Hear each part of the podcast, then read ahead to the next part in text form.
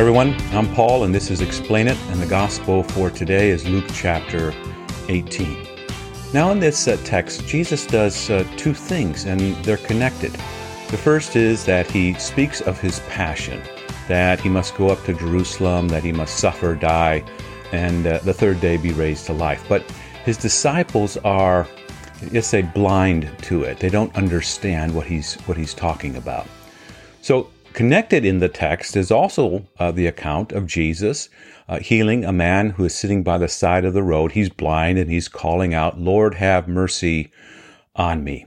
So in the text, we see uh, both the physical healing of uh, the blind man, but also uh, the eyes, our eyes that need to be open to the person and to the work of Jesus. So here's the text Luke chapter 18, beginning at verse 31. So it's very clear. Jesus takes the 12 uh, aside and he tells them, We are going up to Jerusalem, and everything that is written by the prophets about the Son of Man will be fulfilled. He will be handed over to the Gentiles. They will mock him, insult him, spit on him, flog him, kill him, and on the third day he will rise again. So Jesus foretells his passion. We must go up to Jerusalem. And you could say that he's foretelling his passion that had been foretold in all of the scriptures.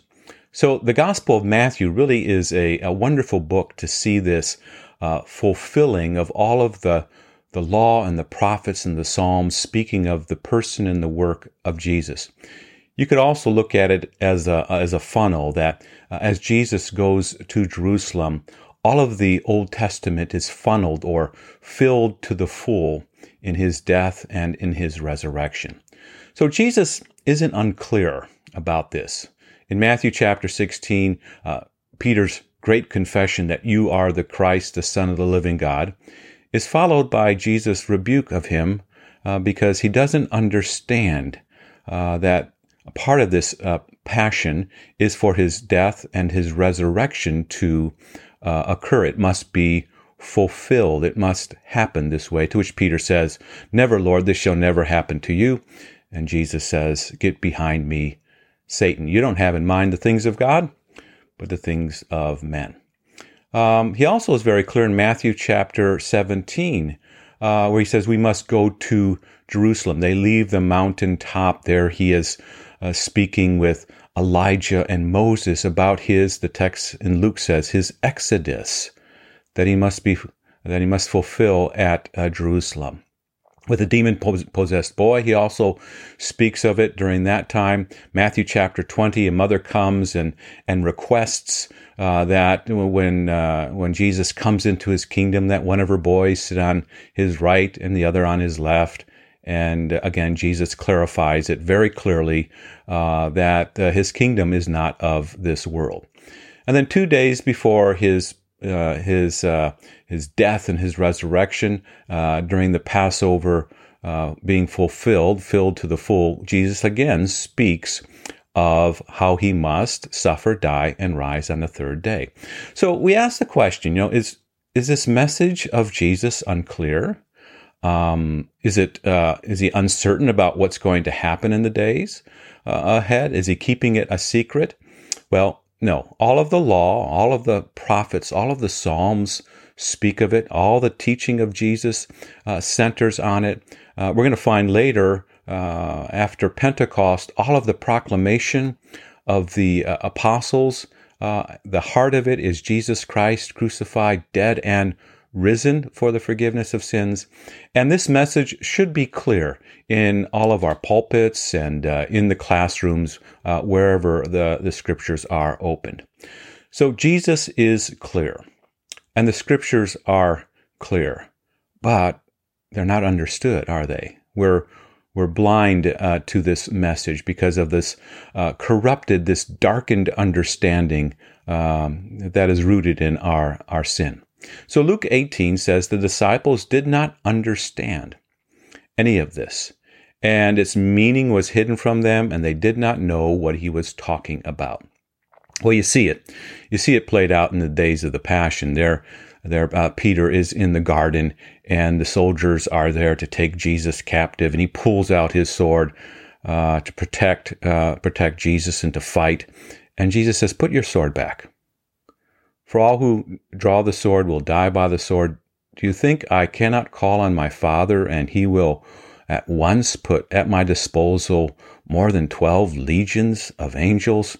But then Jesus says how then would the scriptures be fulfilled, or you could say filled to the full, that say it must happen in this way.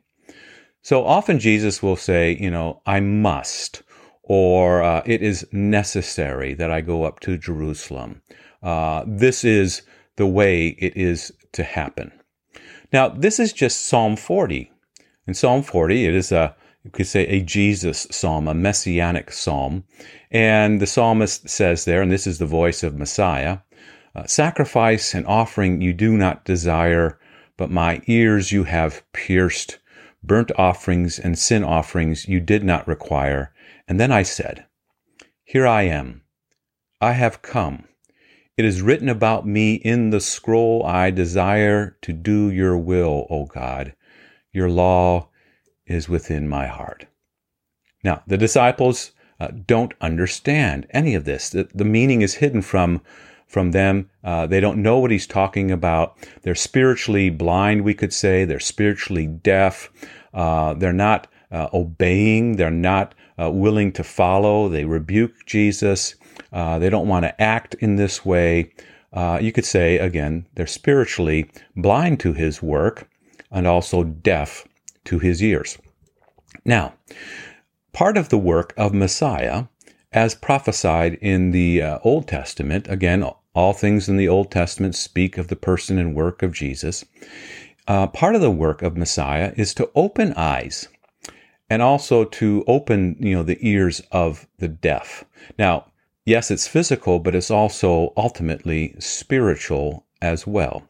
So the prophet Isaiah, again, uh, speaking of the coming of uh, Messiah, says, Strengthen the feeble hands and, and steady the, the knees that give way. Say to those with fearful hearts, Be strong. Do not fear.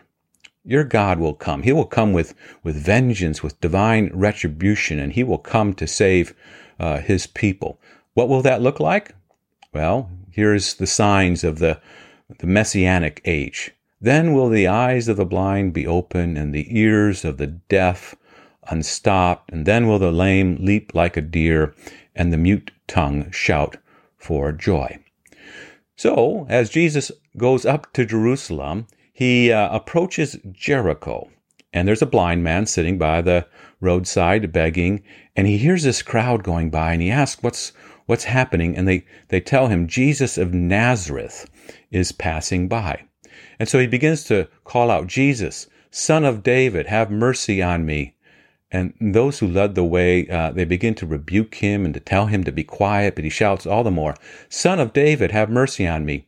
Um, and so this, this phrase, Son of David, is really uh, a designation of the Son of David, the, the King of Israel, which is um, referring to the Messiah, or uh, you could say the Anointed One. So this, this blind beggar is, is crying out in the side of the road to Messiah, have mercy on me. And the crowd is telling him to be quiet. But Jesus, Jesus stops and, and orders this man to be brought to him. Because Jesus is willing to do the Father's will, again, Psalm 40, it is written about me in the book, in the scriptures. Uh, I desire to do your will, O God. Because Jesus is willing to do his Father's will. He's also willing to do his Father's work, a physical work for this, for this blind man crying out for mercy on the side of the road. So when this blind man is brought near, Jesus asks him, So what do you want me to do for you? Uh, well, what do you think uh, the request is, right? If you're blind, begging on the side of the road, and Messiah asks you, What do you want me to do for you? Uh, he yells out, Lord, I want to see.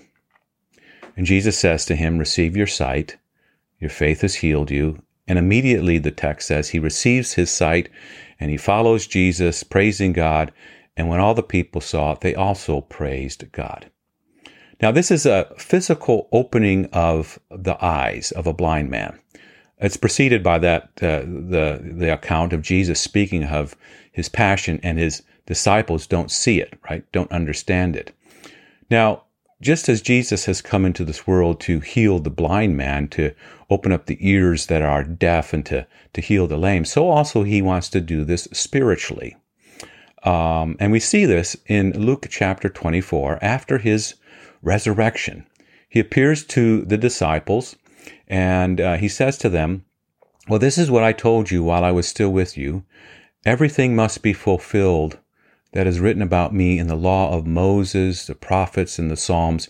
And then this beautiful little verse, verse 45, says, Then he opened their minds so they could understand the scriptures. So even after the resurrection, they were gathered, huddled together in a little room, uh, fearful, not believing the news of the women. Uh, Thomas himself saying, I won't, won't believe it until I, I see him and, and put my hands where the scars are. Even then, they didn't see it. They didn't understand. But here, Jesus comes and it says, Then he opened their minds, opened their eyes so that they could understand the scriptures, the scriptures that point to him. And he told them, Well, Okay, if, if someone were to say to you, what did he what did he tell them? What is the the sum and the substance? All of what is all of the Old Testament speaking about? Oh, Jesus gives us the answer. Verse 46. He told them, This is what is written, the Christ will suffer, rise from the dead on the third day, and repentance and forgiveness of sins will be preached in his name to all nations, beginning at Jerusalem. And at Pentecost, they understand fully the Spirit comes and Spirit is given to them. And, and Peter's Pentecost sermon, there is no challenging the way of Jesus anymore. No, Lord, this shall never happen to you. No. Peter fully understands the Holy Spirit has, has opened his eyes. Jesus has pointed to uh, his death and his resurrection as the fulfillment of all things. And you could say Peter gets it. Peter, all the, all the pieces finally come together. And he says, Men of Israel, listen to this. Jesus of Nazareth was a man accredited to you by signs and miracles and wonders, which God did among you through him, as you yourselves know. And this man was handed over by God's set purpose and foreknowledge, and you, with the help of wicked men, put him to death by nailing him to the cross. But, he says, God raised him from the dead, freeing him from the agony of death because it was impossible for death to keep its hold on him. He understands Jesus Christ crucified, dead, and risen for the forgiveness of sins. The good news of this text is because Jesus is willing to go to the cross, because he's willing to do his Father's will. He's also willing to do his Father's work. Yes, in this world, to heal uh, eyes that are blind, uh, to raise uh, the dead, to um, make a man who can't walk be able to leap with joy. Yes, He's willing to do all of those things, but even more so, He wants to open our eyes, our spiritual eyes, our heart, to understand that He is the Messiah, the one who went to the cross, died for our sins, rose again on the third day, rules and reigns and one day he will reappear and make all things new.